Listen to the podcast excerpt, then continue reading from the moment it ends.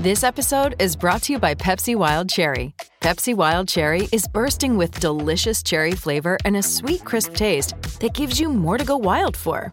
Getting wild may look different these days, but whether it's opting for a solo Friday binge watch or a big night out, everyone can indulge in their wild side with Pepsi Wild Cherry, also available in Zero Sugar. So grab a Pepsi Wild Cherry and get wild.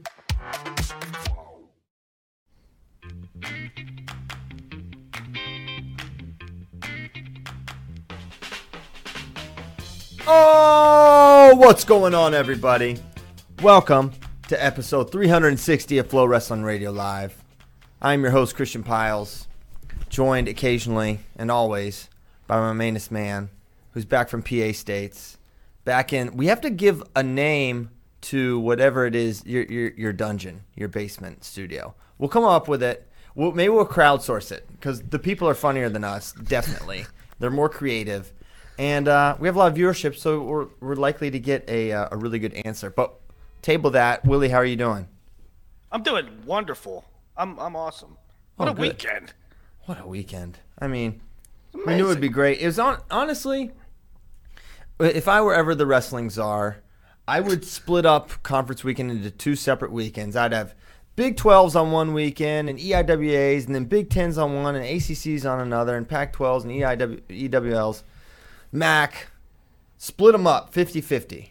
And maybe that wouldn't be fair, and they'd be whining about the extra time off or the whatever. I don't care about that, because as wrestling czar, we make the decisions that are best for me, right? And what lets me watch more wrestling. And I wasn't able to do that because poor me, I was at Big Tens, and it was freaking awesome.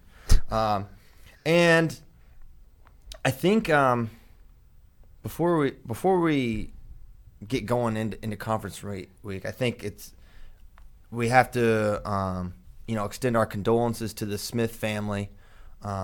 Leroy Smith, the father of John, Pat, Mark, and Leroy Smith, the patriarch of the Smith family, passed away this weekend. I think while Big 12s were going on, had to be an extremely difficult time for Coach Smith, for Coach Perry, who is, Chris is his grandson, and Joe his grandson. So obviously an incredibly influential, important man to the sport of wrestling, and he will definitely be missed. So condolences to the Smith family for that. So kind of a sad way to start the show, but we can turn around with some Big Ten discussion. One of the bigger topics that were outside of wrestling for Big Tens was the idea of ducking, or guys missing matches, or guys medical forfeiting out. And we saw two pretty high-profile guys implement this. Micic wrestled one match and forfeited out, which was actually kind of a known thing that was going to happen. But then Shakur Rashid, he wrestles to the semis, wins his semis, looks good to me. I thought he was in control the majority of that match, and then doesn't wrestle the finals, which, obviously stunk. Kale kind of acknowledged, not ideal to do that on Big Ten Network, but we're going to make the decisions best for us every single time. So that's what they think they're doing there. But just thoughts in general on, is this ducking? Is this just, what do we call this? And, what are your thoughts in general, Willie? Well, I don't know. When it comes time for conference tournament time, you can say it's ducking in the regular season. When it comes time for conference tournament time, I don't know how you say it's quote unquote ducking, because all it does is hurt that wrestler. I mean, Micic is going to be hurt by it. I mean, okay, let's be clear. Let's be clear. Nobody is saying that Micic is ducked, right? Nobody thinks that, that's a duck situation. But they are saying about Rashid. But in both cases, they're going to be hammered for it. Micic is going to go from Shakur's potential. Shakur's going to be the 2 seed, so I don't know how he's going to be hammered. Hammers Vatsky. Why is he going to be the 2? He doesn't have. Is he going to be the 2 simply on the other's terrible rankings? He'll be undefeated. He doesn't have any quality. He has no quality wins. He'll have beaten Vins, and those other guys have losses, which will hurt their win percentage. Which, of course, it's the obvious rationale is, well, of course they have losses. They were out there wrestling all season long, but that's not how the NCAA looks at it. So I think, don't you believe he's going to be the two? Well, no, it's going to be Zavatsky. I know I said that last night, but then I remembered that Zavatsky split with Maxine. Anyway, it's either going to be Zavatsky or Shakur. When I ran the numbers, they need to come out again later. But going into conference weekend, Zavatsky comes out ahead in the seeding major. Well, 2 and 3 don't mean much. Not really. It's 2 or 3. It's 4 that means a lot. So I don't know. I don't know if I consider it ducking. Anyway, I feel like it's maybe a bad look, right? You don't have a final. I agree with that. And there's another thing to look at. With Micic, it was clearly this guy really shouldn't probably be wrestling, but he needs to wrestle so that he can qualify, and then he'll get out. Shakur seemed fine to me. I read this as Penn State, they want to beat Miles Martin. They have a game plan they probably want to implement, and they want to implement it at NCAAs, not at Big Tens. And I think for that reason, I think that ain't cool though. It's trash. It's not cool. Come on, Bracky. Cool. Come with it then. It's trash. You want to talk about how we need to grow our sport, and in the Big Ten Finals, the best conference that's on national TV, you don't wrestle? It's trash. What would the Eagle say? He would have wrestled. The Eagle would have wrestled. He's got a broken wing. People don't even know that. Great song. Yeah, I think there's gamesmanship there going on. And for sure. And Kale can do what he wants. He makes these decisions. He doesn't care about anything but winning, right? That bottom line. He's a bottom line coach, and that's what he's doing. And I think it's more that than the injury. Ducking. He looked, dude. I watched him wrestle. Why? Kale said, the medical advice of the trainers or whatever. They didn't. Is this medical advice specific to Miles Martin? Why is there no? The medical advice is different with Taylor Vins' wrestling. It's like, what's your medical profession? Are they breaking down the film and saying that Miles Martin presents more of a medical danger to Shakur Rashid than other wrestlers? Yeah. That's what you're expecting me to believe, Kale. I have a hard time believing that. That the trainer is like, well, Miles' re-attack game, I think, is problematic for the knee. Just say what it is. Say what it is. You don't have to play games. You don't have to justify it, but just be honest. The medical advice is not that he shouldn't wrestle, because why would he be wrestling the first couple matches if that were the case? I have the same opinion that I had after we went on our whole thing after Spencer didn't wrestle Rivera in the duel. If you can wrestle on Saturday night in the Big Ten semis, you should be able to wrestle on Sunday in the Big Ten finals. And maybe they did. Maybe the medical staff did say it was. And the coach, again, should always look out and what is for the best interest of their athletes. But I basically see it as the same thing. The perception is, if a guy looks really good within 24, 36, 48 hours, why are they all of a sudden then not good later? Same as Spencer. Same here with Shakur. So what do we want to just start at 25 and work our way and discuss the tournament as a whole? I think that probably makes the most sense. 125 pounds. We had Rivera and Lee kind of dominate their way to the finals as we expected. I thought Rivera looked excellent the whole tournament. We had so much fun at Big Tens and watching these guys prepare and get ready and train and cut weight and stuff was awesome. So shout out first of all to Minnesota. Coach Agum and our guy Josh Schmidt, the SID at Minnesota, for being so accommodating to us because we had a great time. The crowd was pretty awesome. Oh my gosh, the crowd was insane, Willie. They were immediately nuts. Like it wasn't like there was like build. No, there was no build. They went bananas like immediately. It was full immediately. Awesome. There was no like early rounds, we'll come whenever. They were all there the entire time, every single round. So that's awesome. Big shout out to the Minnesota faithful, because it was a very Minnesota crowd. Minnesota and Iowa, basically. Minnesota's great for wrestling, isn't it? Like the state in general. I had no idea. I was on the. They do great for the high school tournament. It was insane, Willie. I was on the plane back, and just this older couple, like kind of hippie types. And, you know, what I talked to them because they're flying from Minneapolis to Austin. And they didn't know anything about wrestling, but they knew that Gable lost. They're like, oh, that – so, like, it's like a part of the culture there. So anytime you're where wrestling is important, it's just a really cool feeling, because I've never lived in a place that's like that. When I went up for the Gable-Kirkfleet match last year, that high school gym was packed. Yeah. So I don't know. The few experiences I've had in Minnesota, like fan-wise, they've been amazing. So, yeah, hey. Good, man. And so Blazers next year probably going to be awesome. And we actually did not stay in a murder hotel, and we had a great view of the football stadium where it's going to be next year. So it's going to be awesome. Minneapolis is going to be great. A little cold, but not that bad. It wasn't that bad. And we'll have a little 2 extra weeks to get warmed up. Minneapolis will be a great place for it. I can't wait to be back. Okay, 125. Probably the most dramatic match of the finals of NCAAs. And I just got to say, What? I just hate that this sport is now reduced to coaches having to throw bricks to look for hands to the face. We saw it twice in this match. We saw it, I think Coach Cunningham threw a brick for a hands to the face. It's just such a, and I know they don't like it either, but it's just so counter to what the sport is about that these coaches feel like they have to find a way to get this point here. And, you know, I blame the rules makers. I blame the anyone who was involved in that decision.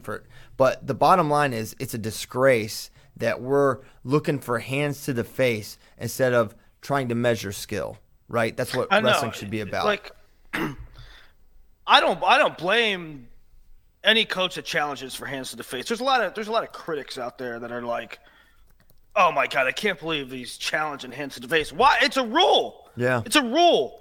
You should be – if you think that there was an infraction there that you could get a point, you should be challenged. Well, now, on the other hand, a lot of people are like, you know, that's cheapish. That's – what was that? Well, I was just going to say, you know, think about like the NFL. You can't challenge everything. You can't challenge pass interference. You can't challenge for a holding call. You can't – I mean, that's one thing I think, man, you shouldn't be able to challenge everything in wrestling. It's in NFL probably is one of the better challenge systems.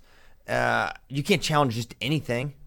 Well, I mean, if you're gonna have a system where it's you can challenge.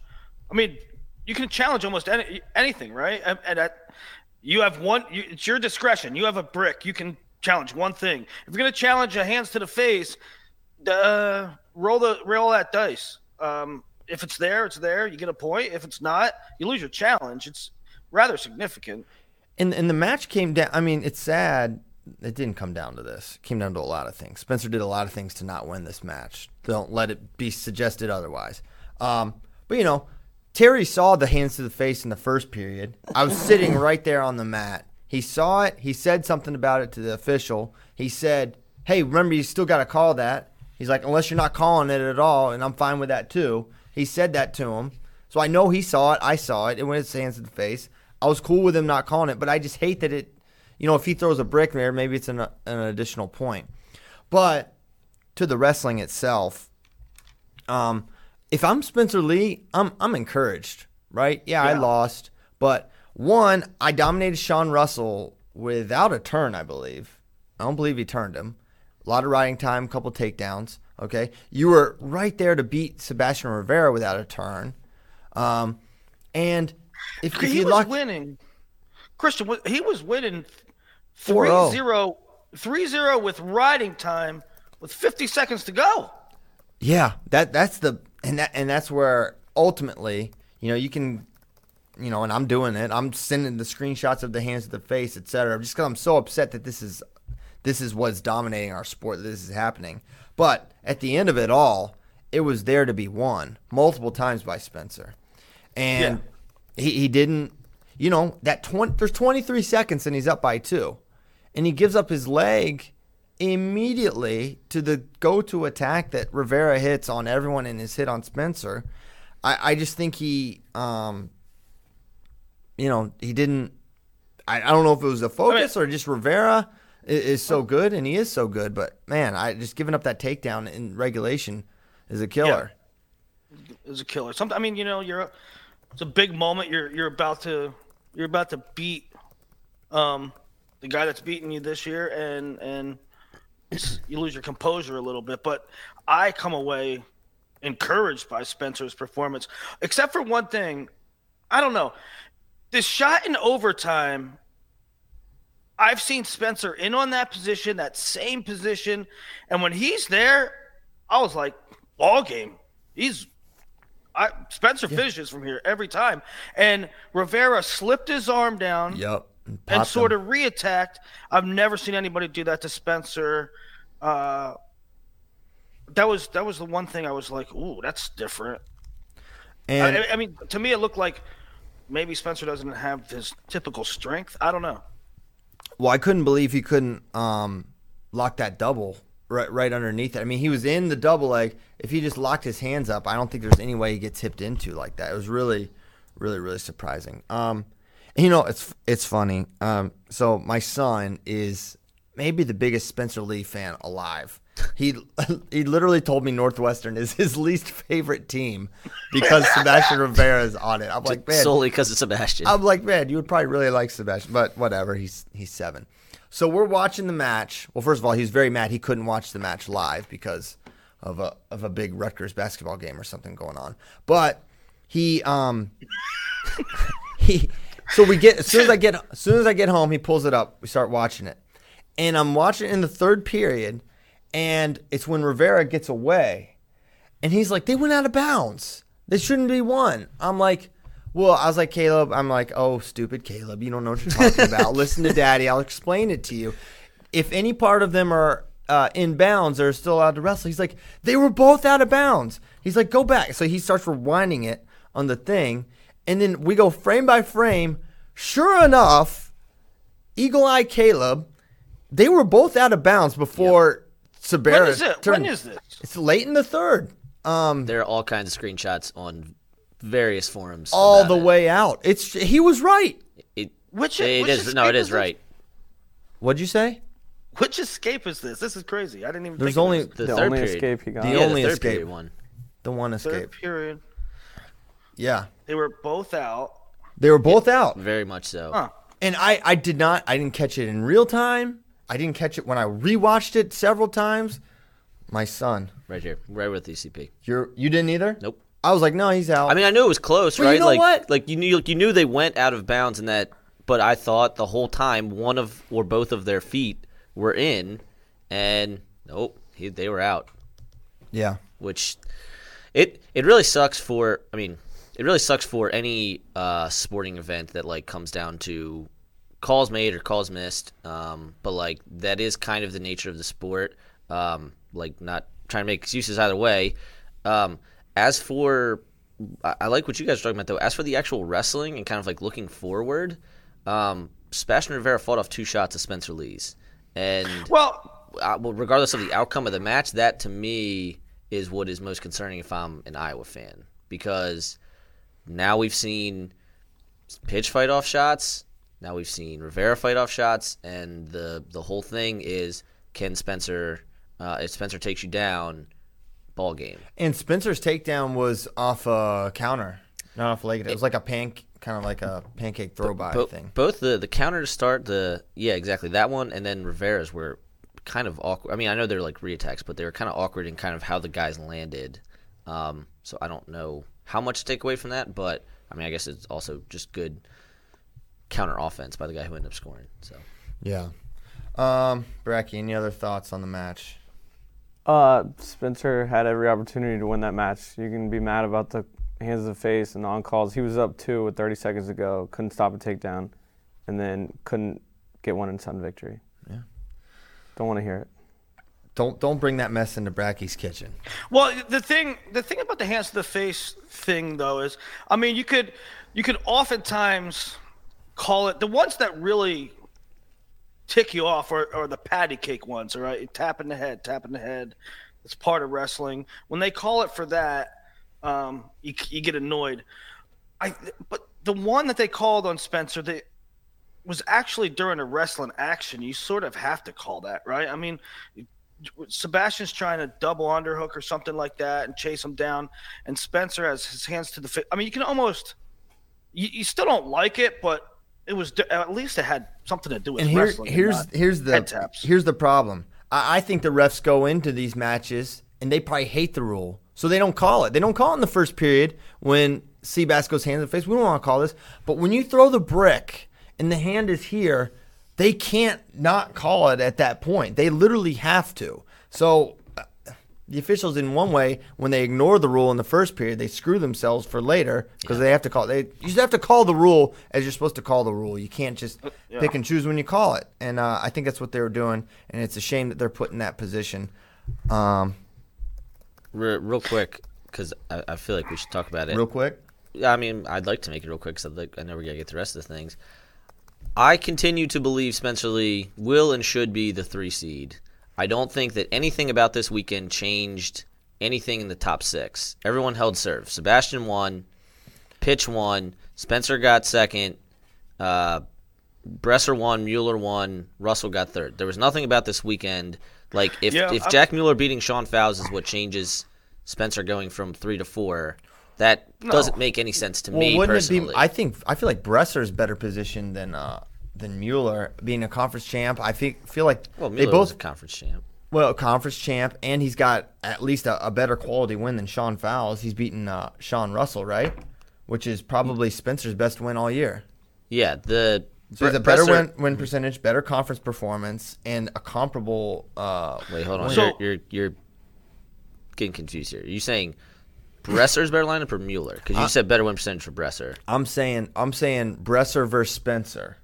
Win percentage, potentially quality wins, and conference performance. Definitely not quality wins. Really? 100%.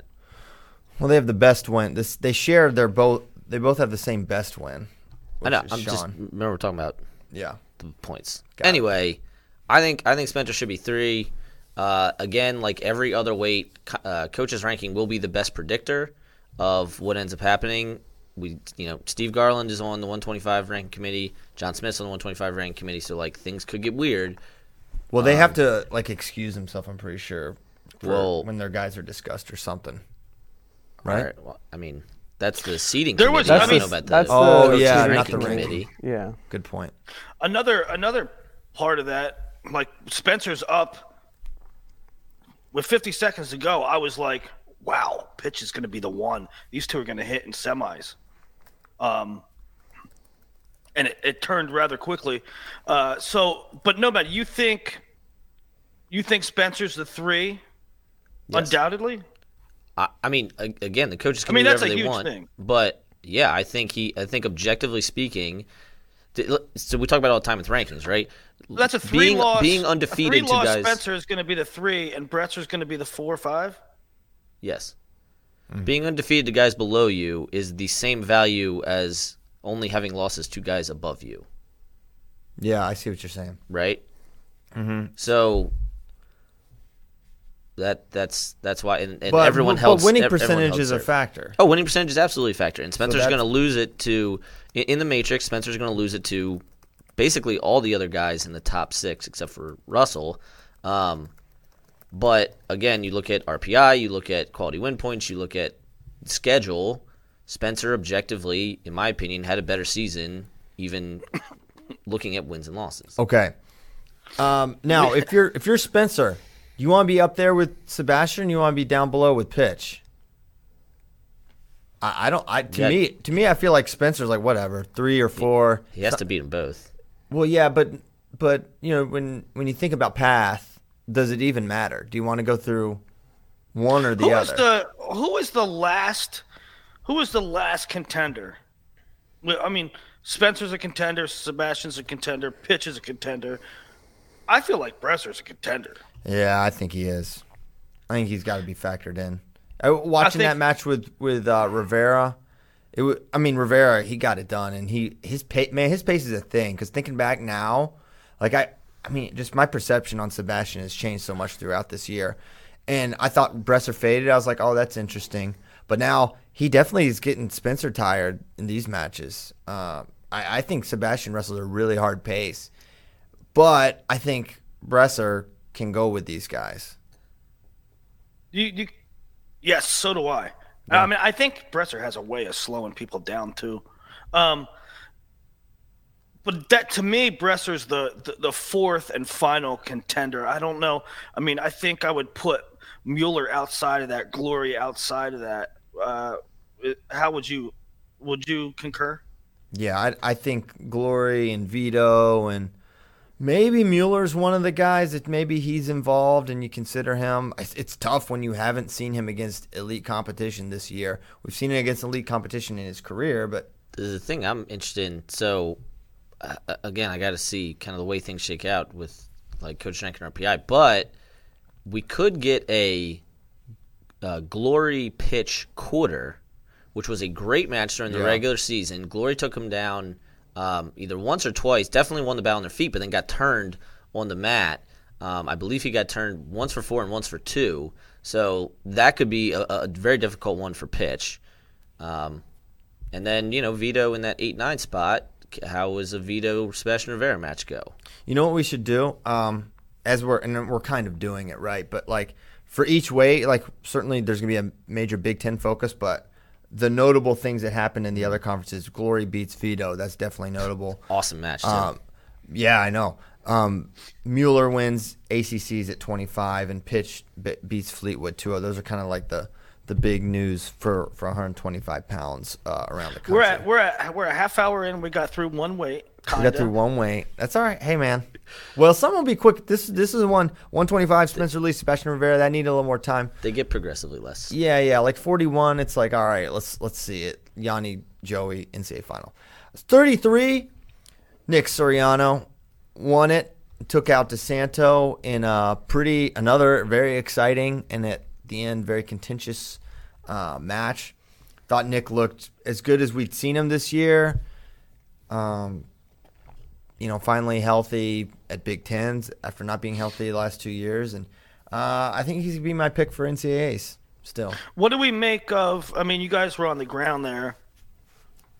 Is the Micic thing, like, legit? I know it's legit. For sure. Well, I know it's legit. I'm not trying to suggest that. I know what you mean.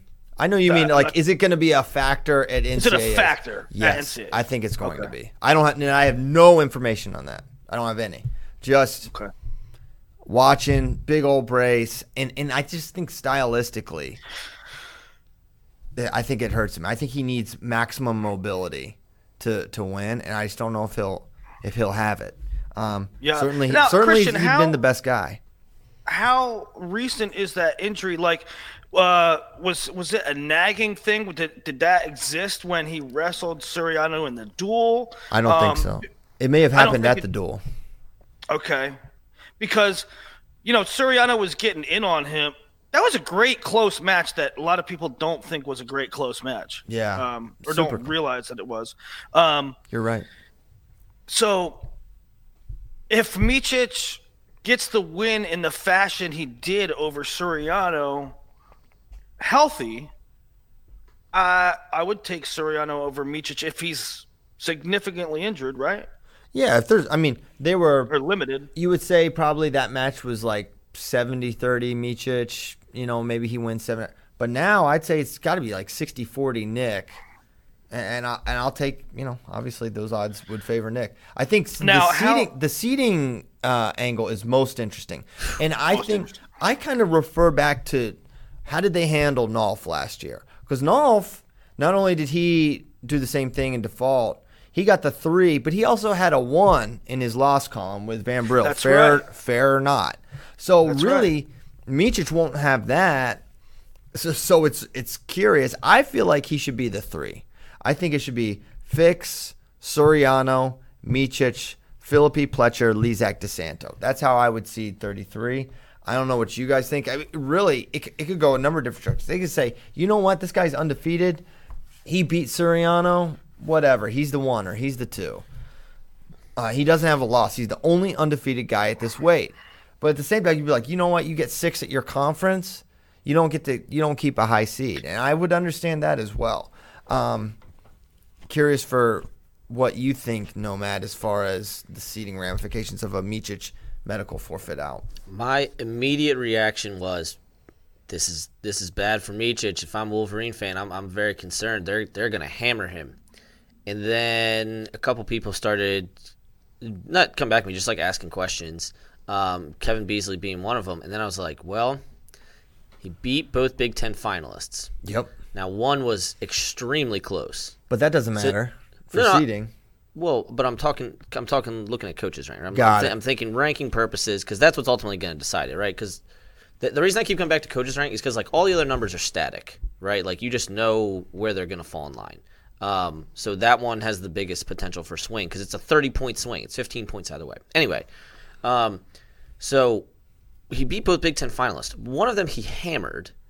One of them he beat very close. And recently. I think that kind of matters too. It's like, man, like 3 weeks ago he beat this guy. Yeah, but what I don't dig is that the ranking thing is part of the process, and I don't your ranking doesn't necessarily get affected by a default. Like, why would they drop him? Conference finish is a component. Yeah. Well, but I'm saying strictly ranking. I mean, Christian, did rankings come out today? Did you guys drop Micic? They're going to come out in the afternoon. I think he's going to be number one. That's what I'm saying. You don't drop him.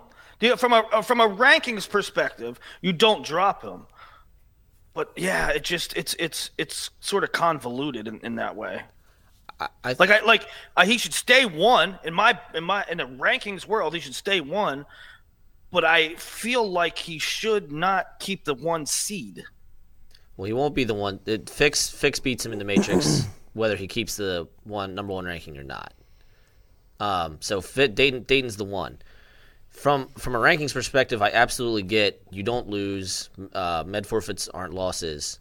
However, when you consider the fact he didn't wrestle at all at CKLV, he wrestled one match at the Big Tens, does he – quote-unquote, deserve. Again, if he's hurt, he's hurt. I get, we all get that. But does he, quote-unquote, deserve to do that when he didn't win any tournaments this year? He didn't beat Philippi. He didn't wrestle Dayton. He didn't beat, a bunch of guys. Lizak, DeSanto. Right. Does he deserve his ranking in terms of this season? So if it, I totally see the argument to keep him one. I kind of think he should drop to four. And you know what? Ultimately, I don't know how much it matters if you're Micic. Do you want to be with Dayton or Suriano? It doesn't make a difference. It's going to stink. It's going to be really tough. And if you're not hurt, so that's why maybe we shouldn't even get so bogged down into the. I don't want to make this a totally seeding show, sure, right? Sure. Because we could just do this for 5 hours. I want to talk about the wrestling that actually happened. So. Just to check in on that, today the qualifiers come out, right? 3 o'clock Eastern, 2 Central. Brackets when? Tomorrow? Brackets tomorrow at 6 Eastern. It's my favorite day of the year. It's the best. If they don't freaking put out the coaches rank and RPI today, I'm going to raise hell because it's all done. There's no reason to hide it. It's all done. Let us all look at it. Let us run it. Didn't they hide it last year? They didn't hide it last year because everything came out at the same time, qualifiers and brackets. Oh, really? I couldn't find anything where the qualifiers were released at one time. What I found was that the qualifiers and brackets were all released. It's like everybody found everything at the same time. All right, we're not talking about wrestling again. So 33 Big Tens. We had a Roman Pletcher rematch. I think we may be seeing – and Roman's a true freshman with a super bright future. But is there a little bit of a pattern developing with him where he hits the highlight backflip, it works and it's great, right? And then he tries it again, he hurts his knee. And then he hits the high flyer against Pletcher for an amazing moment and defense, and he goes right to it again, gets planted on his back and loses. So it's just notable. I'm banking it. It's like this is kind of interesting, right, that he's kind of making these sort of true freshman mistakes. So he's going to need to evolve there, right? But I thought Pletcher looked really good against RBY, and I think it was a predictable outcome with Suriano, one takedown match, and Nick was like, kind of admitted, yeah, you know what, I knew he couldn't take me down. I got the one, just wanted to hang on and win. But he hopes to shoot more at NCAAs, which is certainly going to be beneficial. But on the other side, yeah, what, Willie? Oh, nothing. Okay. And on the other side, once again, we saw DeSanto's pace impacted Suriano for sure. 100% it happened again. But what I think the difference was and what Suriano realized is, hey, I got to get an early takedown and ride this guy. And DeSanto's bottom issues reared itself there against Nick and against Lizak. And I thought, man, first of all, Lizak in the evening, you know, when he doesn't have to make weight the next day, is a different cat.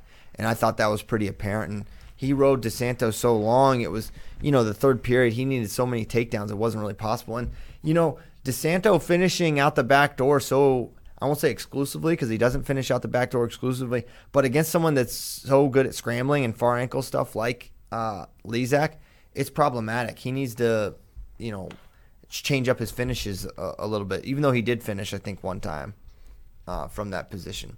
So I thought that was interesting. Yeah, I don't know if there's any other 33 takeaways. Tariq Wilson, or Philippi beat Tariq Wilson, and I don't know the other 33. I think that's the major. Montori beat Austin. Oh yeah, Montori beat Gomez. Montori looked good that weekend. I thought he looked really good against Gomez. I think early in the season, I don't have any information about that. I think it was a weight issue or something. He just didn't look right, but now he's rounding into form. He's a pretty scary draw. And he was an All-American last year, so. Yeah, and I know the weight's tougher this year, but sort of, but like I don't know. It is tougher, and it is, you know, Seth Gross was in the weight last year, right? That guy would probably win this weight without question. In any case, everyone should not be happy if they have to wrestle Montori in like second or third round. Speaking of Seth Gross, word got back to me that so I said that I was told mid-season around the scuffle that. Watch out for Seth Gross, take a medical, graduate, and transfer. And people think that it was Coach Bono that told me this. It was not Coach Bono that told me this. It was another coach from another team. And I'll just leave it at that. Real quick also, I was told Penn State has a program that neither Iowa nor Wisconsin offer. I don't know if Penn State's after him, but he can – remember we were talking about the grad program thing? I mean, of course. You can find that at every school in America. One was confirmed, and it's the biggest school. No, man. Of course. Sorry. There's graduate programs at Penn State they don't have at South Dakota State. It's true. It's literally true for every school. I got thoughts on 33. Let's go, Bracky. Why does DeSanto keep choosing bottom? Sir, I just watched the match. Suriano already had riding time when he chose bottom. I don't know. Okay. I don't get it. That's one. Stop it.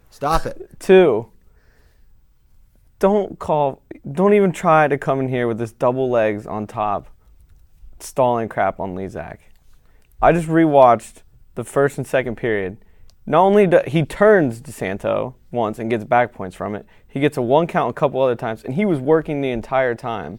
And multiple times, DeSanto is balled up like in freestyle, not letting Lizak get in underneath his arms. Iowa fans are really ticked off about. Yeah, they shouldn't be. He just stinks on bottom when guys have legs in. Yeah, they're really ticked off. I mean, part of it, and I led that parade, right? About if you're on top, you should be working. I led that parade on legalized top stalling, but Iowa is really incensed about it. You can say Dayton, especially because of Dayton. Yeah, you can say Dayton wasn't working for the turn because he really wasn't. Yeah, but don't tell me Lizak wasn't. Exactly because right. If you watch it, he like picks him up and almost turns him like three or four times again. Does it need to be explained that Ethan Lizak is trying to turn people? Is that something we actually have to say on air to fans? His best position, unquestionably. Like that's all he tries to do is turn people. He was trying to turn Austin. He would have loved to turn him again. I thought it was a travesty he got called for stalling, Ethan. It was a horrible call because it was an identical scenario to what they hit DeSanto stalling for. And I'm fine with no stall calls there on either side because I do somewhat sympathize a little bit with at the point when the guy does have double legs in and you're flat on your belly. Improving is so difficult. And I know in high school there's like a, you know, you're not supposed to call stall if you're getting dominated. I think that's almost like one of those scenarios. Like, listen, there's not a whole lot he can do. If you are going to call one side for stalling, it would certainly be DeSanto. I thought he wasn't working. Yes, it was ridiculous. Lizak was called. Now, I missed the Hawkeye report forms when Mark Perry was at Iowa and he was riding double legs on all these guys. I can't find those threads, Hawkeye report. If you can bump some of those when you were really upset about that double leg rider, please just surface those to the top. Any admins at Hawkeye report, let's look for those because that's one of the most prolific double leg riders. We should move on to 41, but once again, Ethan Lizak postseason, baby. Completely different animal. Backpack is in full form, and I love it. We tried to tell you. Y'all didn't want to listen. Totally different dude in the postseason. How about Suriano destroyed him? Mm. That was. He had him pinned too. He was pinned. He was sliding on his blades. That might be another quarter to NCAAs too. Yeah, that's not good. Lizak beat Ernest. Quarters are in the morning, right? That's not good. Uh-oh. That's a rut row. Poor Ethan Lizak. He's awesome, but I just feel for that guy. He's still cutting a ton of weight. It's very, very obvious. Yeah. Okay, that's 33. Any other things to discuss? I don't think so. I think we pretty much hit it. I don't think so. What was EIWA's was Tucker? Tucker beat Terrell. Yeah. Ernest D1 Max. Yep, 41. McKenna wins. Mikey Carr was the most predictable one seed to lose, and he did. We said, Bracky and I said in the bracket breakdown, I think everyone was like, if Red is Chad Red, for 100%. No one is like, oh, Mikey Carr's got this, right? So he was, I mean, we said the semifinal winner, bottom side, was the Big Ten Finals. I think that kind of reared itself. Chad Red looked great. He seemed to be back in form, which is exciting for me. That was the best thing for Red, right? It was like we were debating who should get the one, and then Carr got the one. That was the best thing for Chad Red because alternatively, you know, McKenna, the final could have been the quarter. Right. Yeah, alternatively. And we said, man, if you're a Kanan Store, if you're a Chad Red, you're praying you end up on that top side with Mike Carr because of exactly what happened. But beyond that, and Carr got 8th. He lost to Murin and he did.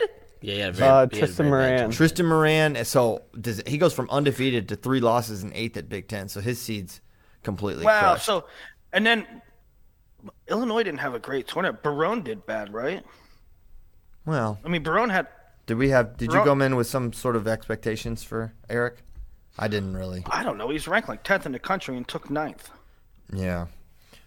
But yeah, Carl lost to a whole bunch of guys he beat during the season. How did Red – I didn't get a chance to watch Red Store. How did that one go? Because that was a crazy one-point match at CKLV. I was on the other mat. I didn't get to watch it at all. I was calling the other ones. I got to go back, so I don't know. But anyway, McKenna looked great. Yeah, McKenna – I mean, it looks like McKenna Yianni to me, although – man, Nick Lee is really good, and his pace is a real thing. He had Mitch McKee really tired. If you go back, we should re-feature the McKenna Lee match because there were 2 exchanges where Lee was in deep, and the takedown looked completely imminent. And Joey McKenna did some matrix stuff to get out. I mean, it was this close to it being a Nick Lee win a couple times, or at least forcing overtime. It was a really, really awesome match with some high-level exchanges. And, man, if you're Penn State, you'd feel like, man, clean up a couple things. Nick Lee, he's already proven he can beat him. It's certainly a match. Joey, once again, with the late takedown, the first, just like when you beat him last year in Rec Hall. Yep. Late takedowns are key. Are they the 2-3? Albert got beat. I don't know how high Albert was, but I feel like it should be the 2-3.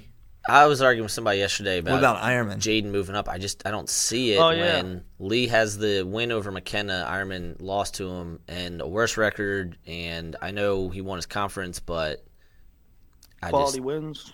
Yeah, Nick Lee had a better season than Jaden Ironman. He should be ahead of him. Yeah, I agree with that. In a bunch of different metrics. I agree. I think that should be the 2-3, and which would make Ironman Yianni a semi potentially if they can both get there.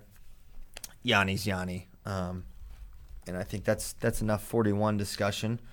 Real quick, Yianni threw underhooks more than I've ever seen him throw underhooks this weekend, and then also is starting to develop the Cornell bow and arrow thing that Gabe Dean did. So just like little things that Cornell's putting into Yanni's game.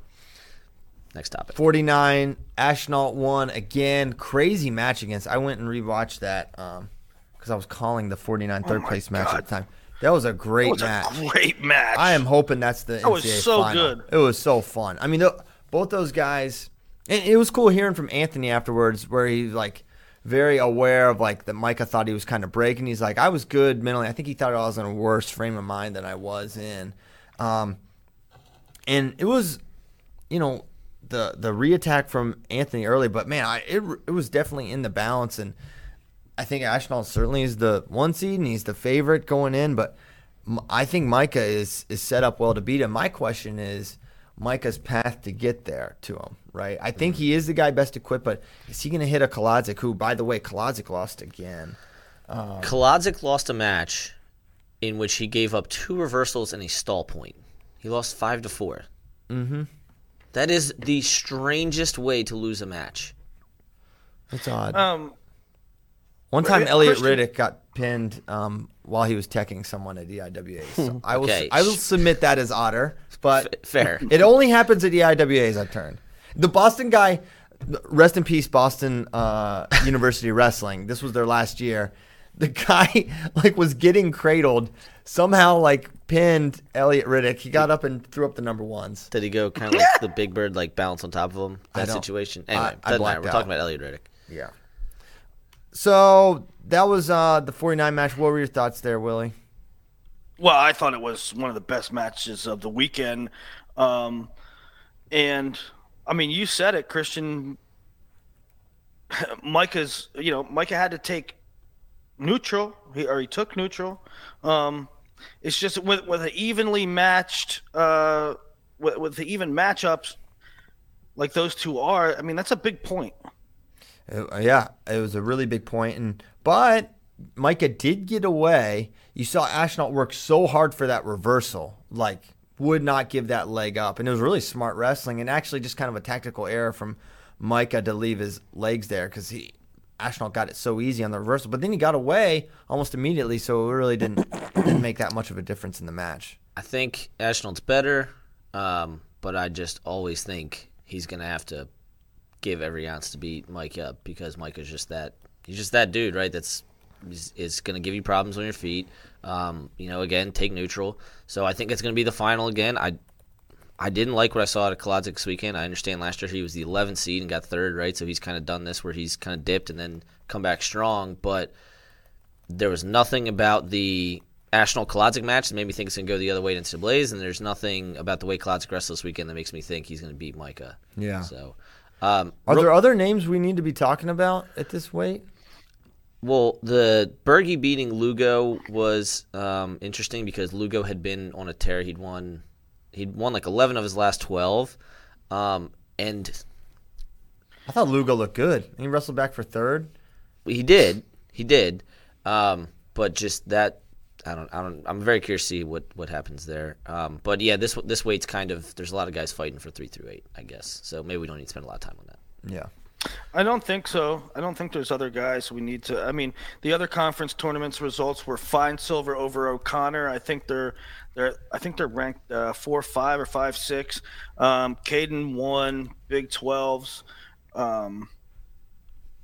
but I think they're a separate tier. I would say. Yeah, I agree with that completely. Fine silver beat O'Connor. Oh yeah, that is notable. And fine silver. Feinsilver's a guy for Micah, very bad matchup, I think. He's very strong on top. Not necessarily turning, but he will ride you like crazy. He is big, maybe bigger than Micah, both tall and just clearly cuts a lot of weight. He's big. So, yeah, I'm very curious about how Feinsilver can do in NCAAs. And also O'Connor, because O'Connor's just a pain to wrestle. He's so hard to score on. He's kind of like – Micah will never lose to Austin O'Connor. But, I hear that, but I'm saying everybody else – like I think O'Connor's gonna have a really good tournament. Now again, he doesn't score a lot either, but that's kind of the way. O'Connor, I think there's part of an evolution thing going on there where he wrestles a ton of 3-2 matches. Mm-hmm. It's a hard life. It's especially going through the NCAA. I just think that, you know, he's a freshman, and when he gets sophomore, junior, he'll be able to score a little bit more. And I mean, that's the way I see that going. But not this year. I think if I'm looking for a landmine for Micah Jordan, it's Mitch Feinsilver. I think he's highly problematic stylistically. I'll co-sign that. Okay. Next topic. Tyler Berger. I love Tyler Berger. He's a really cool dude. But after he shakes Nolf's hand, he says one more. I'm like, Tyler, you just got majored, man. Just you think saying one more is like impacting Jason Nolf? Like one, okay. What if you hear one more from a guy you just majored and then you beat 9-2 earlier? I love the confidence. I just don't understand it. I feel like he thinks he's playing mind games, but this is not a mind game, right? I don't know if any of you guys even noticed that he did that. I think it's the same thing when he said that. For me, it's the same thing. Like when he put the tweet out, it's like you dance with who brung you. You know, like this weird level of confidence is what got him so far. And while it doesn't seem to help him against Nolf, like it is who he is, and so he has to continue doing that to get to whatever his maximum level is. Yeah, that's all I got. So, yeah, I'm down with that. He's not getting in Nolf's head. Like I agree. But at the end of the first period, he clubbed Nolf really hard, and like the Penn State section was right by the mat, and they're like, "Hey," you know, like screamed out, and Nolf just laughed. Yeah. Like he does not care. It doesn't bother him. No, I agree. I think it's. Yeah, I agree with what you're saying. I'm just saying it doesn't get in Nolf's head. Yeah, no, definitely not. It's not getting in Nolf's head. He does it more for his own head, for his own confidence, more for to energize himself. Yeah. And I'll say, man, Ryan Deacon from CKLV. I don't know where he is, but he is no more. I don't know if he's battling injuries or just like, I don't know, but he's, to me, I don't see any scenario where he makes the finals or has a super deep run. I think he can place again, but Pantaleo picked him apart. I don't see him beating Berger the way he's wrestling. Again, did he place last year? He didn't place. He didn't place. He did not place. If I said he did, I didn't. And yeah, that's what I was about to say. All right. Other 57 news and notable, I don't think there was much. There's so much heat in the Big 12. There's just not a lot going on. Big 12's only had one qualifier. His name is Chase Straw. So, yeah. They only had one qualifier? Yeah. 57 Big 12 was, as a whole, not great. That is absurd. Interesting. Interesting result with 157. It was also a really good match. Go back and watch it. Humphreys beat Hartman at EIWAs. Both those guys are true freshmen. Humphreys, a guy, again, we understand Nolf and all those guys at the top, but like Humphreys, a guy who's very interesting to me. Made a lot of good adjustments against Hartman, and Hartman, an excellent cradle, excellent on top. Everybody was taking neutral against him this weekend, so he's definitely a guy who, if you look kind of from a school that people don't always think about to All-American, he's going to be a guy that's going to be problems in NCAAs, and I think Humphreys is also going to be a thorn in people's side in NCAAs. All right, halfway through, what are they saying on Facebook? Everything good, Bracky? Yeah, they're putting in their opinions on all the weights as we go. Okay, cool. No, it's good. It's good today. You should interrupt and read some takes every now and again. Okay. All right. 165, once more, Alex Marinelli has defeated Vincenzo Joseph. Will Willie Saylor once again say that it wasn't Marinelli's move? Yes, I will say that. Well, I will say. Are you kidding? Are you serious? You're about to say that again? Willie, stop. No. Listen. Okay. I do think that. I 100% think that in the duel it was a little. I don't want to say his win was fluky. I will say that I don't think Vincenzo played it smart at all in the duel. Now, this one here, it was a woodshedding. I mean, okay. There's no doubt here. Okay. Well, the way you answered my question made it sound like you were about to say that it happened again. But okay, good. We are in agreement there.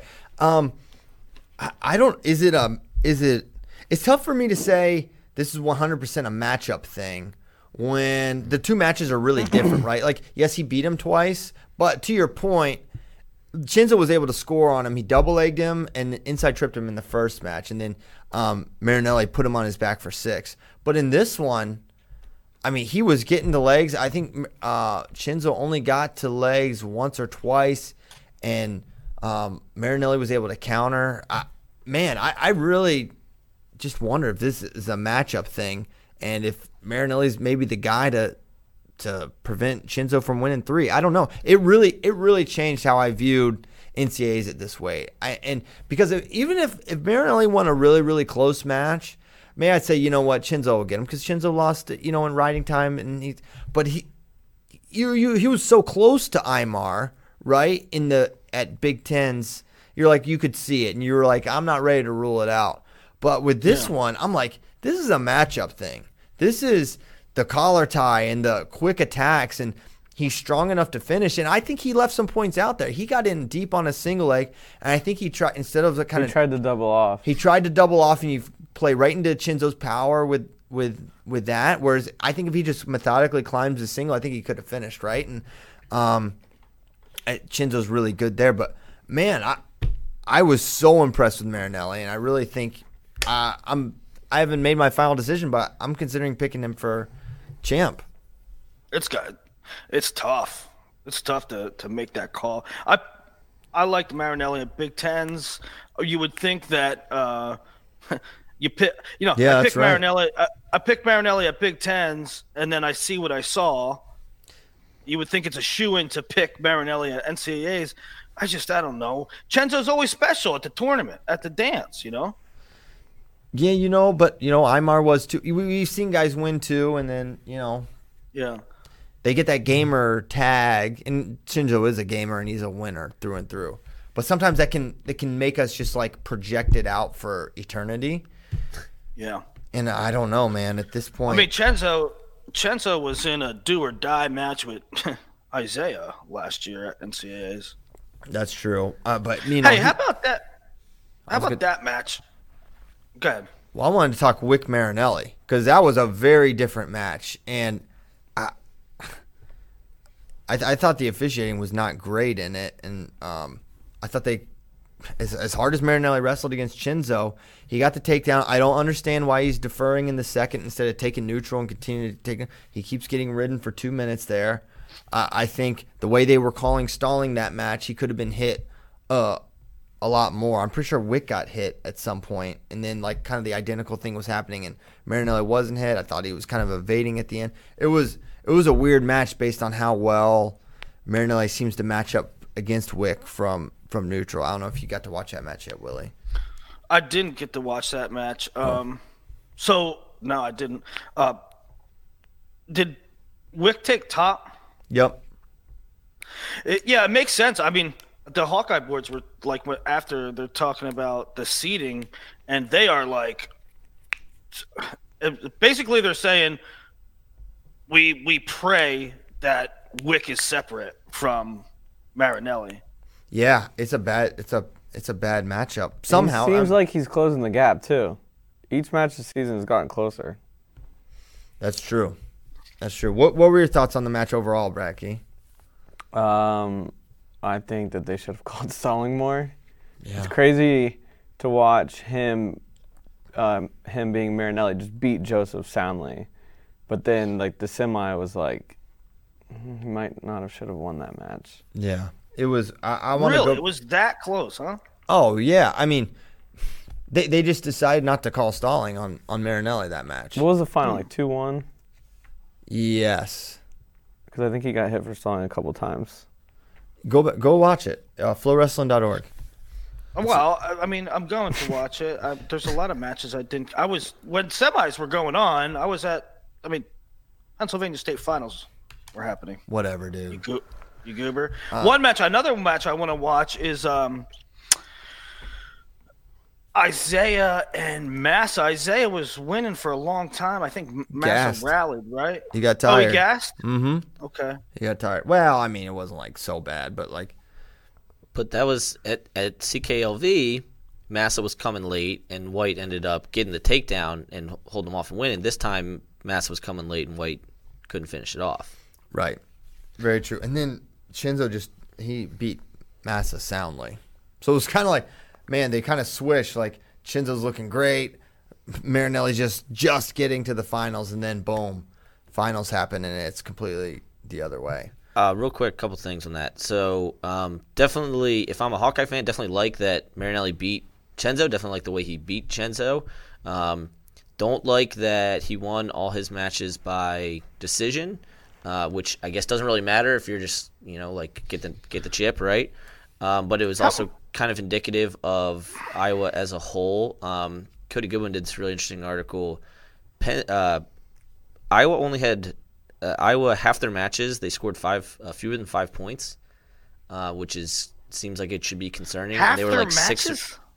And they were like 6th or 7th in terms of bonus points, which is opposite of what they led NCAAs in bonus points last year. And look, everybody's fighting for second. But I don't know if that's the way to do it. I guess, you know, getting guys far and advancing, you know, and having Spencer make the finals and Marinelli make the finals and maybe, you know, have those guys win is important. But they're going to need bonus points too to beat the likes of Ohio State and Oklahoma State. How much is it for the Bull? How much is it just enthusiasm? Like, all right, I'm going to wrestle Wick for the 15th time. All right, I'm going to wrestle the first round match here. It's like, I don't really, you know, let me just get to the finals, and then I'm like, I don't think it's that. I just think his style, he can't turn elite guys ever, right? I don't think it, unless he goes feet to back against them. He's a takedown guy. So, yeah, I know he's a takedown guy. You know, 6'3" over Tayshan and 2-1 over, I mean, listen, yeah, he didn't bonus. Who cares? I don't think it's enthusiasm. I think it's just he's wrestling really good guys in the Big Ten. This is a stupid weight, and he had good guys all along. Okay. At 65, Joe Smith loses to Romero and Branson Ashworth. Has to win his 5th-place match to qualify. Near disaster for the Cowboys if he doesn't – because Chandler Rogers could have went 0-2 at Big 12 and would have 100% been in the tournament. And it was the ultimate risk. It was the risk we talked about all along, weeks leading up to this. Mm-hmm. If you put him in here, what if he has a bad cut? And I'm not saying it was the cut, but he fell off a cliff against Romero. So I don't know to what you attribute that to. When I saw this guy break David McFadden at 174, and at 165, we hadn't seen him compete one time. I'm saying it's a cut. Yeah. I'm sure losing his grandfather probably didn't help. Yeah, and that's another factor too. Is it? You know, the grief. Which, you know, that's out of his control. But I think he'll be a lot better at NCAAs. But now you have to, like, that's a seeding disaster again. Who knows what he's going to get? And who knows who's going to get him? Yeah, I mean, is he not the last seed at NCAAs? 3-2, he'll be 3-2. Yep. Wins over not probably one qualifier. I don't think any of those guys are probably going to qualify. Yeah, I got to look at who he beat. But so and again, the important thing to remember: 29 through so they seed 1 through 28, 29 through 33 are then randomly drawn in. So theoretically, Marinelli can be the one. Marinelli could hit the 29, or he could, you know, any of 29 through 33, and any of those. Any of those combinations could be the pigtail. Does the pigtail automatically get the one? My understanding is no. Okay. So that could be anywhere in the bracket. And the pigtail isn't necessarily 32 versus 33. Right. It could be 29 versus 33, 30 versus 31, anyway, on down the line. So someone in the top four, Joseph, did A, number one, have a pigtail, which you're talking about cut. That's not ideal. And two, could have any of the top four right away. First round. Day one, Thursday morning. So that's Bull, Chenzo, Wick, and Shields. Shields. Is what I believe the top four will be in that order. Man.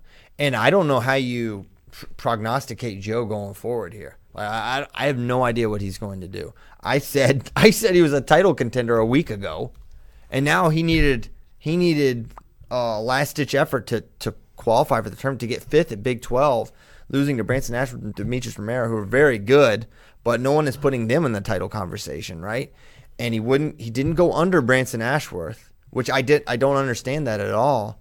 When, you know, Oklahoma State's thing is we take bottom. We put Cade Brock underneath Seth Gross, but you don't go under Branson Ashworth. Put pitch under Spencer Lee. Put pitch under Spencer Lee, but we don't go under Branson Ashworth, who is good on top, but it's not. Seth Gross is transcendent on top. Spencer Lee last year was transcendent from the top position, right? So I didn't understand that either. Well, he took – yeah, you know what? I mean, it got to be the cut. He took Romero down three times in the first period. Yeah. He was up 7-3 in the third. Period. That's you know, that you would have thought that'd be enough. So I don't know. Man, what does it all mean? I'm hoping. I mean, the tournament will be better if Joe Smith is good. So I'm hoping that he's going to be good. On the bright side, if he wins his first match, he'll have a low seed after that. Yeah, that's a great point. Man, we're really going to find out tomorrow. We're going to know all this tomorrow. Yep. Oh, my gosh. Real quick, EIWA's 165. Nothing really to affect seeding, but it completely fell apart, which given when I was talking to coaches beforehand, like, hey, you know, who do you think is going to surprise? Basically all of them said they're 165, and I was like, okay, well, some of you are lying. It ended up being Schedule over McCormick, your top seed Gerald. He got fourth. Jonathan Virouette, who sent Marinelli into overtime at Midlands and beat Chandler Rogers last year at NCAAs, he is going to have to get a wild card. So that happened. And then just real quick, Army placed all 10 guys and put 10 guys in the quarterfinals. Kevin Ward got EIWA Coach of the Year. So just kind of a cool thing. I don't know how many teams did that at their conference tournament. Probably not a lot, so just kind of shows a baseline level of goodness at Army. So good for them. And, 65 EIWAs was a mess, but none of them probably heavily factored into seeding. Just wanted to put that all out there. Okay. So that's 65. 74. Mark Hall won. Zahid won. He beat Amin. Mark beat Amin. I feel like were there any big shakeups here at this weight? Did the money go to Than? Yeah. Okay. Oh yeah, 500. It's been sent. We covered Mark. Yeah, we got you, Mark. That was shout out to Mark. That was awesome. That was so awesome. It was so fun. It was crazy because you know, after Mark Hall wins, if you haven't watched, pretty much everyone has seen it by now. But our guy Joe Kenya, kind of said on social, hey, if Mark implements this recorder thing, because we posted that clip of the Mark Hall documentary, we'll make a donation to Than. And so Mark was like, basically like he was in. So in the post-match interview, he brings it up and he's talking about it. And then in the arena, they cut his mic, like right, and he was about to pull it out. And everyone started booing because they couldn't hear him anymore. But Mark thought they were booing him. But they were not booing him. They were booing that they couldn't hear Mark anymore. So it was too bad that we didn't get to hear it but on the broadcast, you could still see that he did it. He played a pretty horrible rendition of Hot Cross Buns. I literally don't think he's playing the right notes. I don't think he's playing the right notes. I think there's one of those notes that's off. But you know what? I think it was the best rendition I've ever heard. So. It was the most lucrative rendition of High Cross Buns ever. It was the most charitable version. I don't think he practiced. I think he practiced. I bet he had some stuff on his mind. A little stage fright, maybe. You know, he's used to wrestling in front of crowds, but when the lights are brightest and you need to bring your best recorder. He was great. I thought even I thought the crowd was booing too. Like that's what I just assumed. I don't know what they're doing in there. They totally weren't. It was horrible that people thought that. And Mark was like, no, okay. And he probably couldn't tell. Funny. Yeah, that was it. Good. Well, I think that the biggest takeaway for 74 on the weekend was. Jacoby beating Taylor Lujan. Yeah, he beat Lujan again, and What, he teched Hayden Hastings? Something crazy like that? Bracky? Not sure. Aren't you the one that told me that? I might not have been attacked, but hang on. Sorry, I'm trying to find it. It was really close to it, if not. So he had a very close match with Hayden Hastings. 18-5. 18-5. There you go. 13-point tech. See, very close. So that to me is like, okay, that's kind of interesting to me because I've kind of always held Jacoby in this definite All-American, but not in the tier with Mark. And not that a Hayden Hastings 13-point win is like, okay, you're a title contender. But it just shows some evolution in his game that he was able to do that. And he could be a really tough draw for some of these guys at 174. 174, in my opinion, the seeding is extremely straightforward. Hall, Lewis, Valencia, Amin. Just that's how the rock, paper, scissors is going to break out 2, 3, 4. Getting back to Jacoby, so Skatska had a really great tournament, ended up third. Mm-hmm. I think he's going to get a good seed. I think he's going to – the way he wrestled, the way he – beat Labriola twice. Looked is going to be problems. You look at Jacoby, when he was still down 74, majored Skatska in the duel, and that was back in November still. Or like early December. But you look at Jacoby, he's going to be right up there, and he All-American last year, so you feel good that he's going to be able to put some team points on board for Oklahoma State. Yeah, so that was pretty much it at 174. Not a whole lot of drama other than go watch Devin Skatska and Mike Labriola Part 1. It was absolutely insane, and the crowd went bananas. 184, we already talked about Shakur. Looked good up to the finals, did not wrestle in the finals. Miles Martin clearly on another level from the rest of the country. 84, I have no farms. I was a prosperous figure in the agricultural community, and now I have no farms because Max Dean beat Ryan Price, and I really didn't think that he would. The news at 84 was EIWAs and ACCs, two great weights there. Dean over Price and Zavatsky over Bonacorsi for the third time this year. Yes, and the Bonacorsi by Bigley over Renan. Yeah, Renan is not right for the second time. I don't my expectations for Nick, unfortunately, are not super high. I just don't think he's healthy at all. Man, watch him against Nino, both those matches. Watch him against Miles Martin. It's like, well, clearly this isn't the guy that messed up Taylor Venz. Too bad. So I think we all agree Miles is heavy favorite going into NCAAs. Zavatsky or Shakur will likely be the two, but Zavatsky split with EIWA champ Dean. He lost twice to Drew Foster at CKLV. I was not happy with the way they did the seeds at 184 for EIWAs, considering that Dupre beat Dean during the year, and Price didn't wrestle either of those guys. Price beat Dupre in a really weird one in the semis, and then Dean rode the crap out of Price in the finals, which Max Dean's really good on top. So Dupre, still freshman, kind of maybe doesn't quite have it yet to beat, but both those guys. But Dean comes out on top, and was there a takedown in that match? Which match? Was that a takedownless match? Dean over Price? Yes, Dean over Price. Yes. Gross. Rode him out, got stalling, got an escape. Right, zero takedowns. Riveting. Okay. Puke. That's 84. 97. 97. Nickel is just board domination to me. I mean, he's just like, whatever. I guess I'll score now. It was actually more impressive than when he pinned him in the first period. Somehow, he looked completely disinterested and was just doing some matrix stuff. Moore was completely behind his elbow, and yeah. The story is Weigel, you're right. Nicholas 10-0. That is notable. He rode him the last two periods. 5:40 riding time. 5:40. Wow. That's a not insignificant amount of riding time. Not insignificant. You know what? I'll go so far as to call it significant, Nomad. I don't think – did Weigel not give up a point? Let's see. 15-0 Tech, 3-0. That was a weird one. Cale Davidson. And then 13-0, 10-0. He'll do that. So he'll have a 3-0 over a rando every now and again. That's my thing. And now I'm really pissed.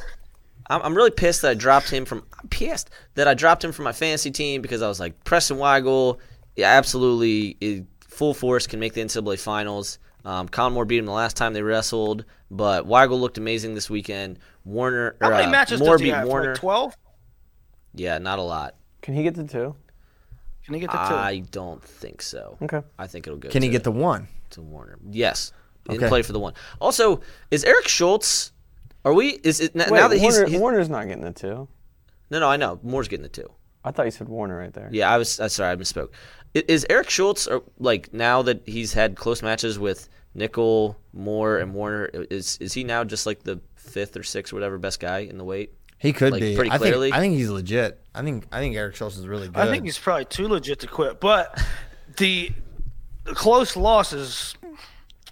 Close losses don't make that can get you sometimes overly excited about guys. He's right there. Right. Yeah. Fair point. He just got to learn to finish matches. But I give a lot of credit to Jacob Warner. I thought he had a really nice showing. I thought he looked really good. Figuring out a way to win that match, I thought it was. And you know, he wasn't so smoked by Colin Moore. I thought he was in that bout in a respectable way. Yeah, it wasn't. He had a nice turn out at all. Okay, I think that's 97. Bo Nickel. Malik McDonald won ACCs. The prophecy fulfilled. Bracky won EIWA. 4 years later. Bracky won EIWAs, so I think he's going to be the 3. I think Bracky is problems for – I think Bracky King 3rd and NCAA. Brocky's the 3? Yeah, bro. Are you telling me that – Weigel's going to be on the same side as Nickel? I have a hard time with the schedule that Weigel wrestled. The only thing I hope I just hope Weigel's opposite Nickel. Yeah. At this point, I think they're the best two guys, and I hope they're opposite. You do? So you think he'd beat Colin Moore? Yeah. I don't know, man. Moore beat him the last time they wrestled, for whatever that's worth. Now, that was 2 years ago in NCAAs. That was a while ago. Feels pertinent.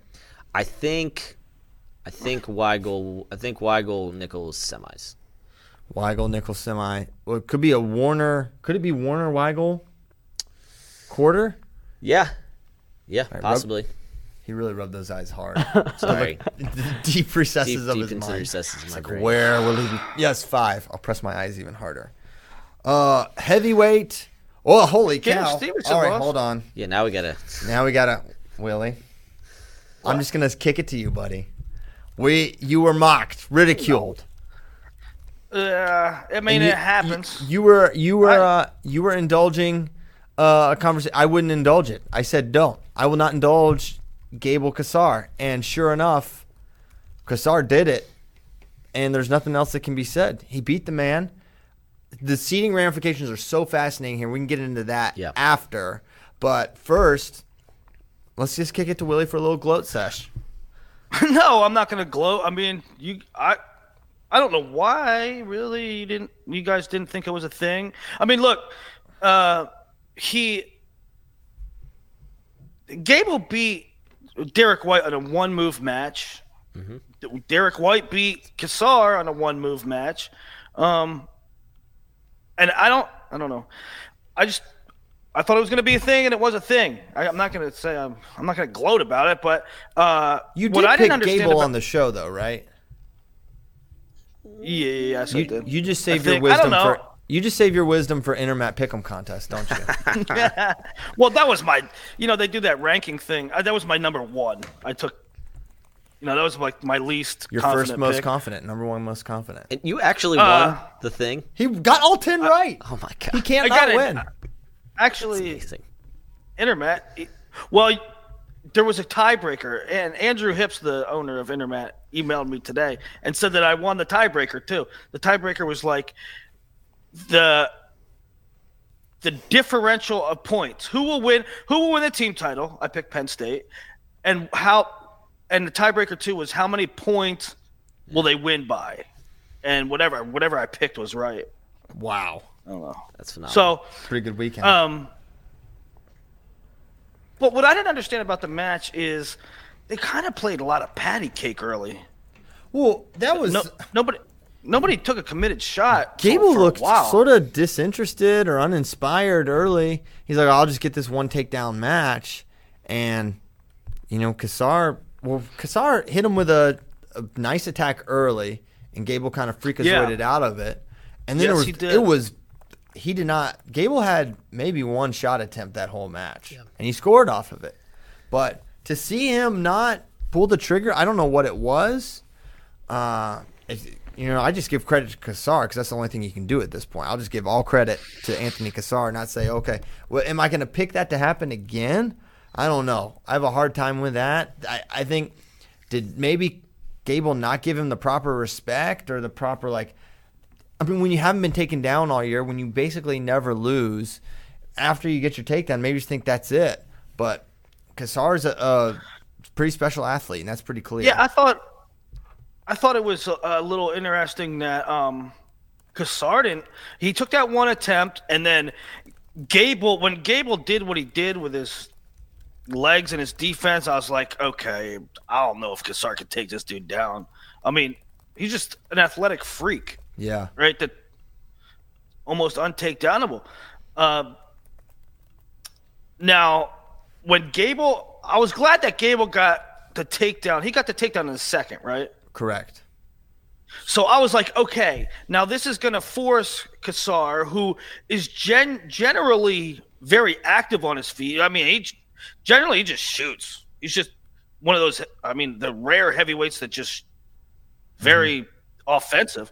And so I was like, okay, good. Gable got one relatively early, so now Kassar's going to be forced to shoot more.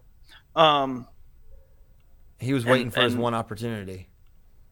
Yeah, I didn't think that Kassar would really try to make it a one takedown match, but he did.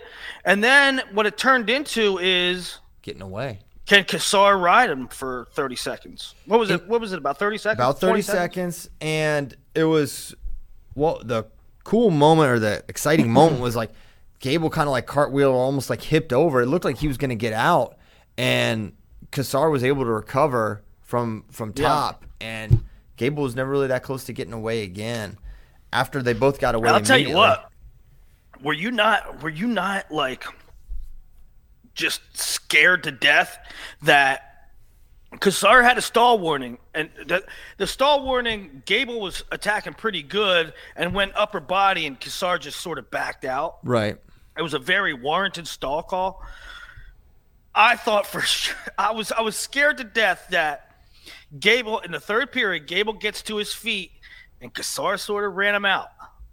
And I was like, oh, dear Lord, they're going to call him for stalling, and we're going to be tied. They asked for it.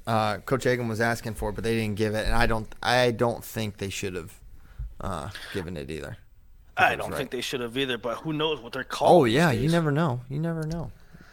All right, so a few things. Number one, apologies to the greatest mind in wrestling.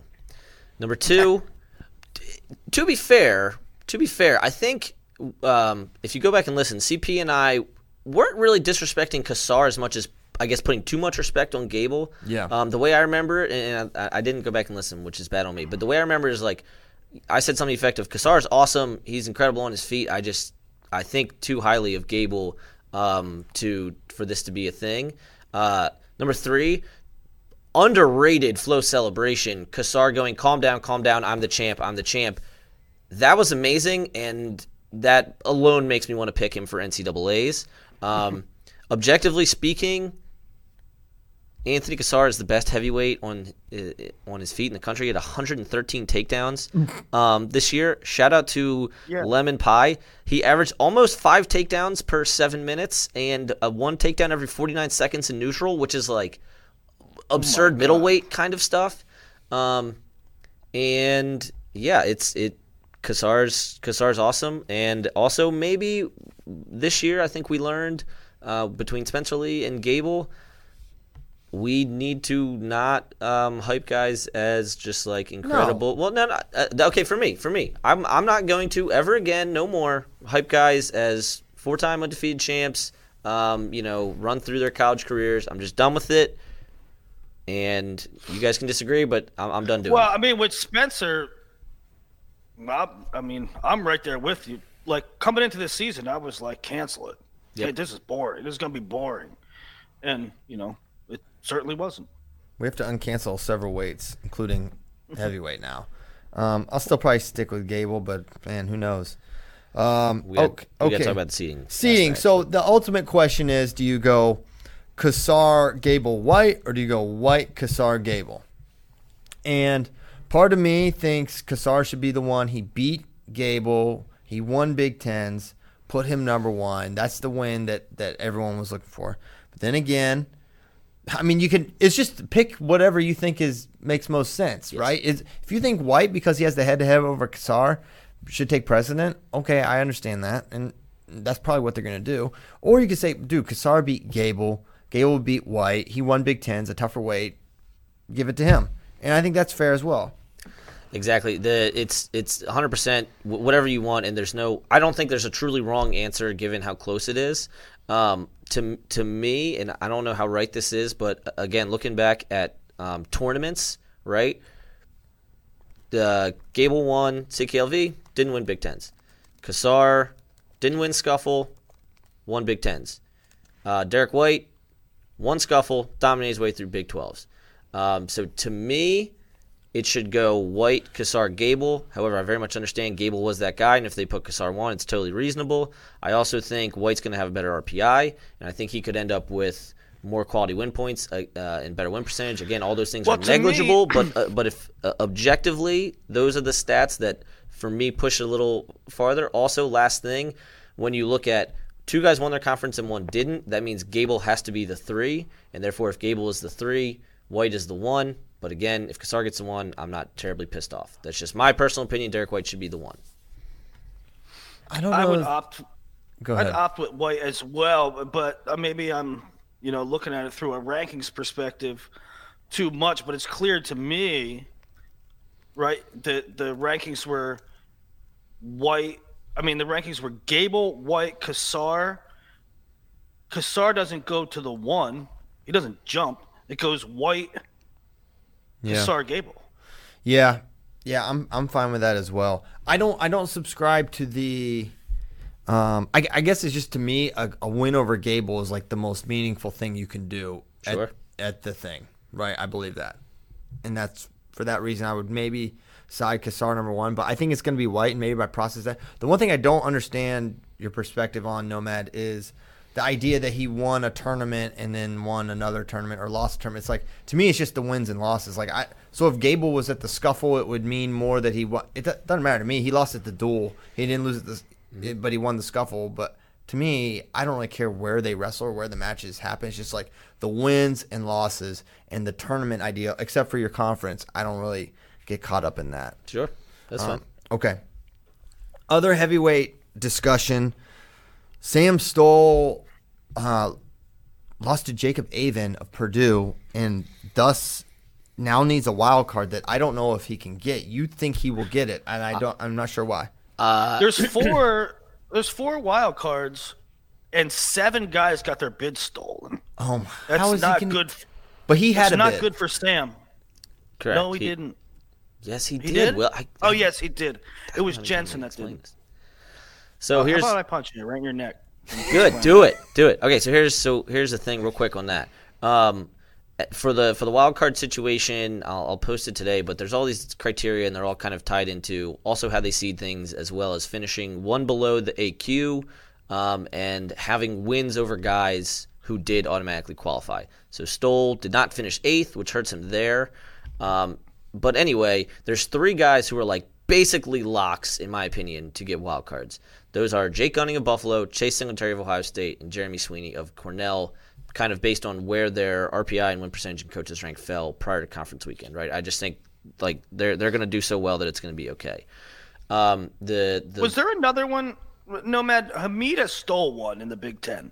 Was there another guy in the Big Ten that stole one? Did Avin? Jensen. No.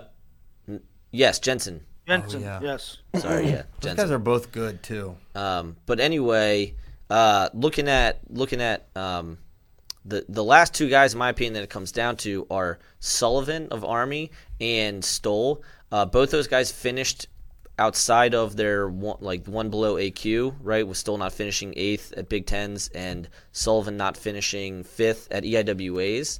So then I go to most wins over guys in the field, of which Sullivan had, or guys who were already in the field qualified, of which Sullivan had 1 and Stoll had 3.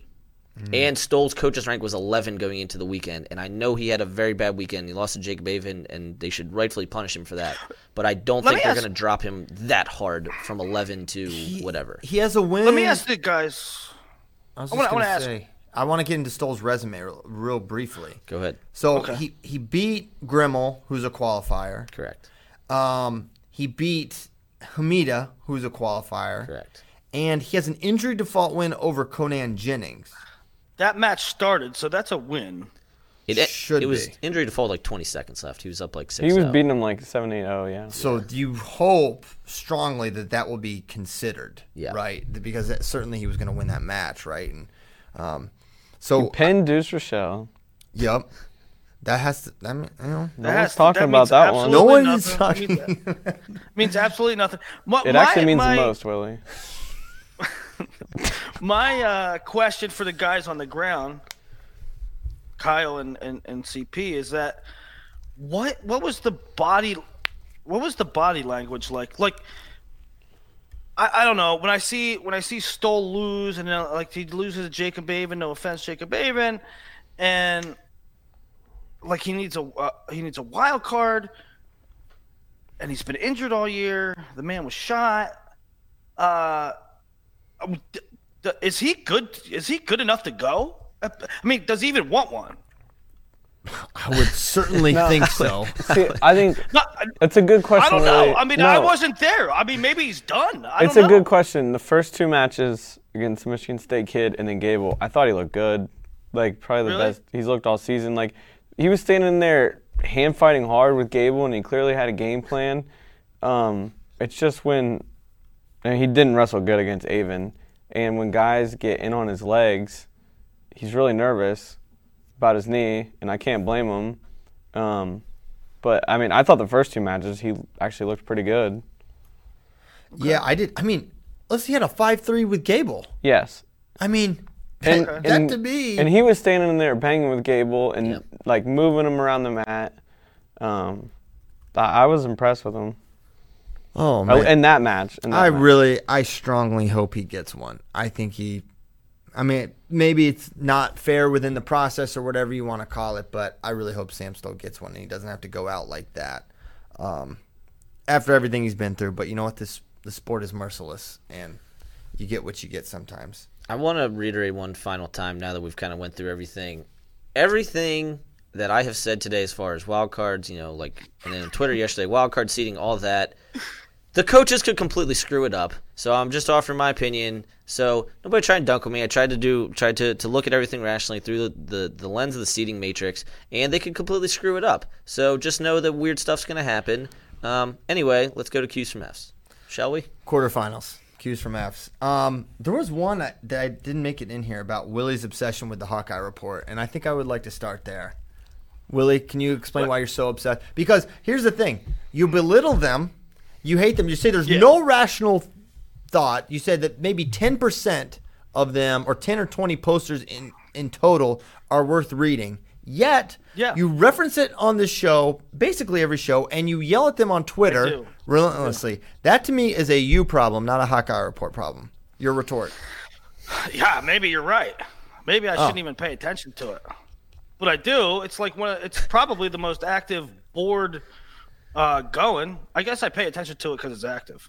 There's at least 5 threads about Flow and why we suck. They really, they are so. They hate us so much, but they love us so much. They love us so much. Hey, Hawkeye Report. We see the numbers. We know you love us. You know you love us, and we love you, Deep down, Willie doesn't. It's like. It's, you know, as soon as Shakur, they're so sensitive, man. They're the antithesis of what their program is. As soon as Shakur defaulted, they're like, oh, Willie, he better rip Penn State and Shakur. It's a totally different situation, guys. Don't worry about that. But then I guess somebody I guess somebody from Flow is doing Instagram, and it says like they'll put a picture in a Hodge question mark, right? They are all bent out of shape that Marinelli didn't get one. Oh my! We goodness. Obviously hate Iowa. I'm sorry. But you're on there, so I don't know. I fully get maybe I shouldn't be. Hawkeye is the most irrationally passionate and loyal sector of the Iowa fan base. But the one thing they really need to let go, just because to think this is malicious intent, you're wrong. Last year when we put the things out that was like, who's going to win 125?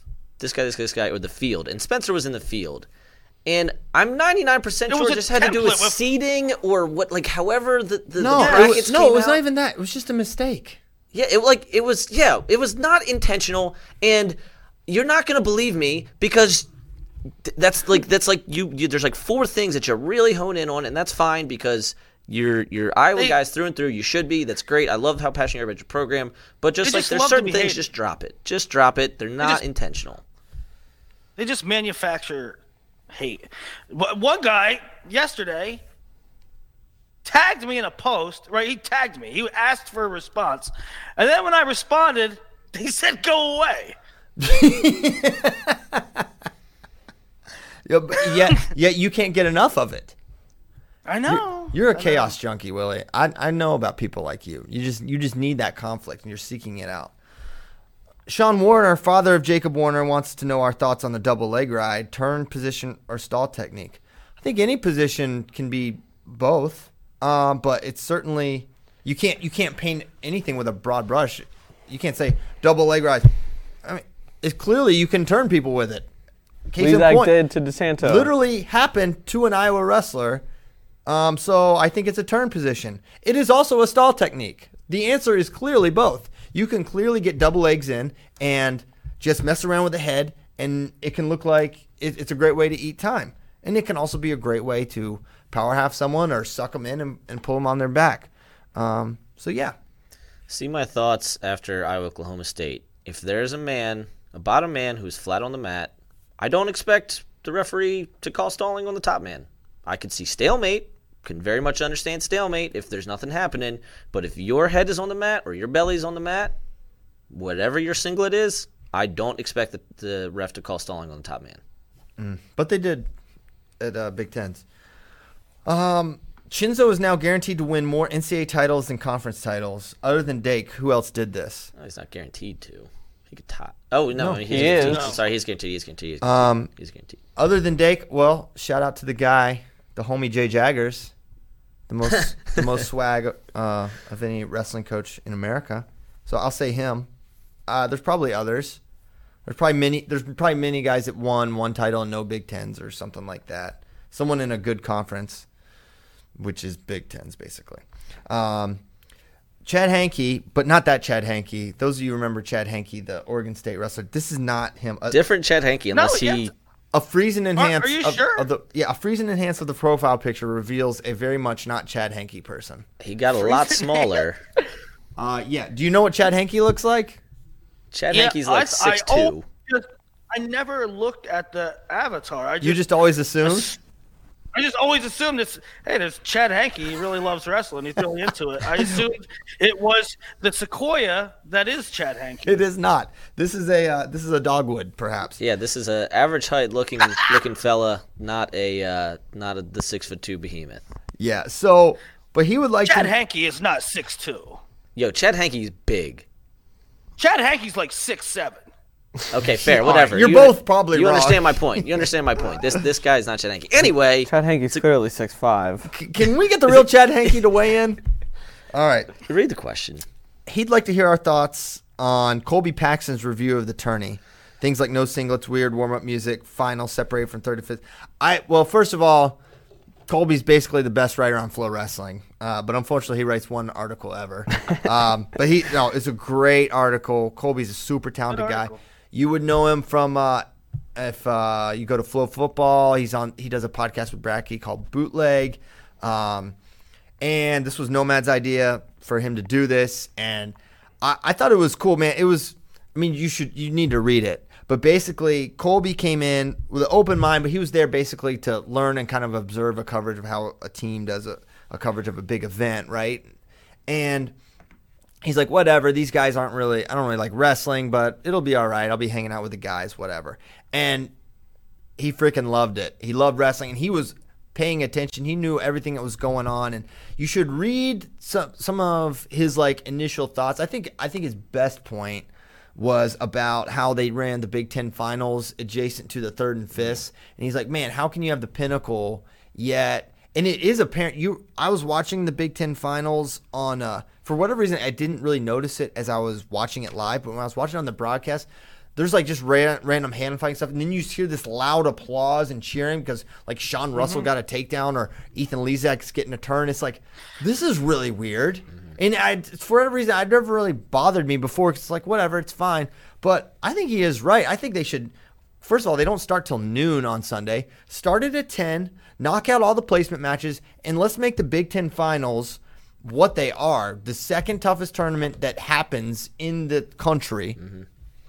It should have that prestige, and I think he's spot on. I think it would make the broadcast that much more impactful, and I think the in-house situation would be way better. And his big point, he's like, man, Ethan Lizak's wrestling for third, and he's getting way more cheers than Nick Suriano, who's winning a Big Ten title, right? And I think it's, I think he was spot on there. He's also right about the singlet. Yep. He's right about the singlet, and that was not a.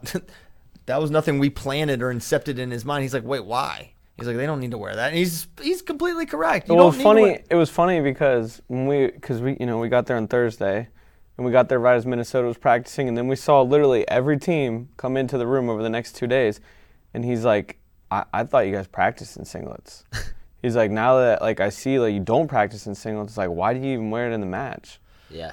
It's a great point. And, you know, some guys do practice in singlets. Yeah, sometimes. Yeah. There was, like, I think I saw Griffin Parrott. He was, like, the only one. He's like, but I thought everybody did it. Yeah. Mm-mm. No, it's not like that.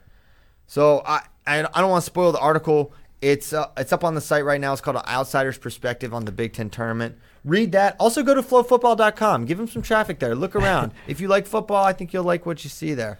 Let's give Flow Football a traffic spike today to show the power of Flow Wrestling Radio Live. I think myself and Colby would appreciate that. It was a really good, well-written piece. And, you know, Colby, being from Arkansas, I mean, Colby wasn't just like a non-wrestling fan, right?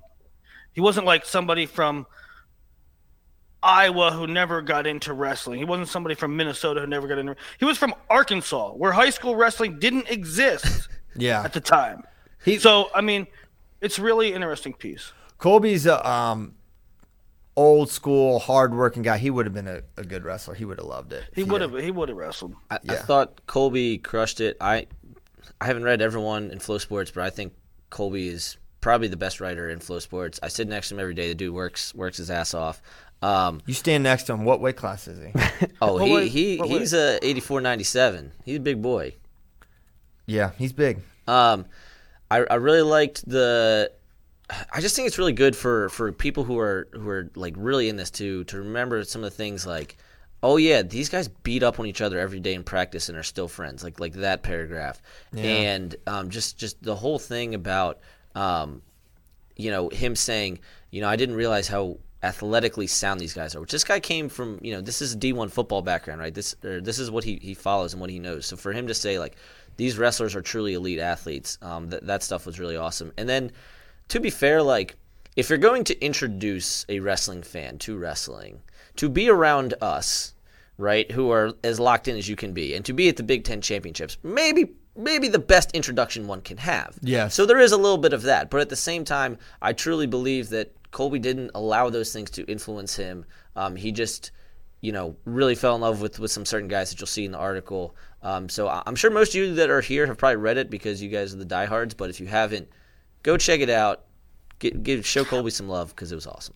I like this point about practicing together. Like, yeah, they just start, you know, Purdue comes in and then Michigan comes in and they're all practicing, not with each other, but in plain sight. You know, he's like, dang, in football, that's kind of like a, you know, military classified. Penn State was on. You don't want to. We were talking about it afterwards too, because then on match day we went into the back, and you know it's just a hodgepodge of the teams like just drilling right beside each other. He's like, man, this could never work in football. Like the football players can't shut up. There would be so many fights.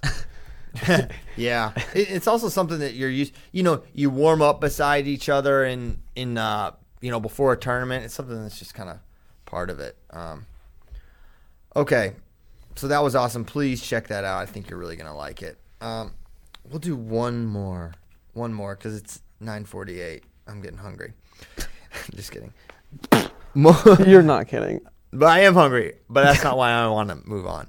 More likely to win both NCAAs. This could be quasi-shots fired at Sam Herring's question, but Lee and Chinzo or Rivera Marinelli, which ones are both most likely to win?